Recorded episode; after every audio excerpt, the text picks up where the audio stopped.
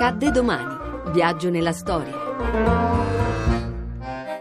16 settembre 1982, il massacro di Sabra e Shatila. I carri israeliani circondano i campi di Sabra e Shatila e stabiliscono un posto di comando ai bordi. Da nord-est e forse da sud, alcune colonne di falangisti si radunano all'aeroporto, da dove raggiungono il posto di comando della falange nello spiazzo davanti ai campi.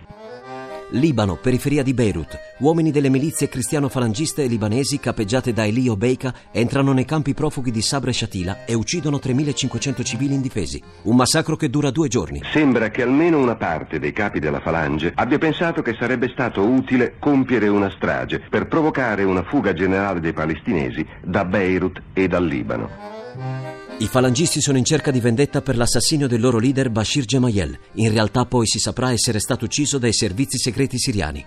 Nel frattempo le truppe israeliane sono posizionate tutto intorno ai campi a creare un muro di cinta. Gli israeliani negano di essere a conoscenza del massacro compiuto, ma molti sopravvissuti li accusano di essere stati complici dei miliziani. Non credo che si tratti di un massacro, perché si era in guerra e durante la guerra non si può parlare di massacro se della gente viene uccisa.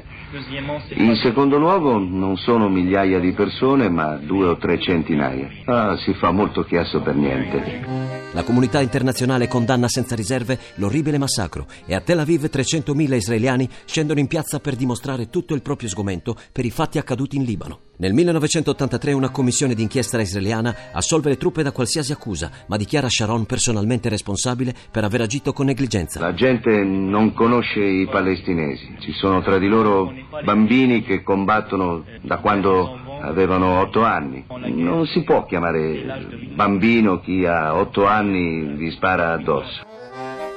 Il ministro della difesa Sharon è costretto alle dimissioni. L'Assemblea generale delle Nazioni Unite delibera che il massacro è stato un atto di genocidio. A domani da Daniele Monachella, in redazione Laura Nerozzi, le ricerche sono di Mimmi Micocci, alla parte tecnica Massimo Vasciaveo, la regia è di Ludovico Suppa.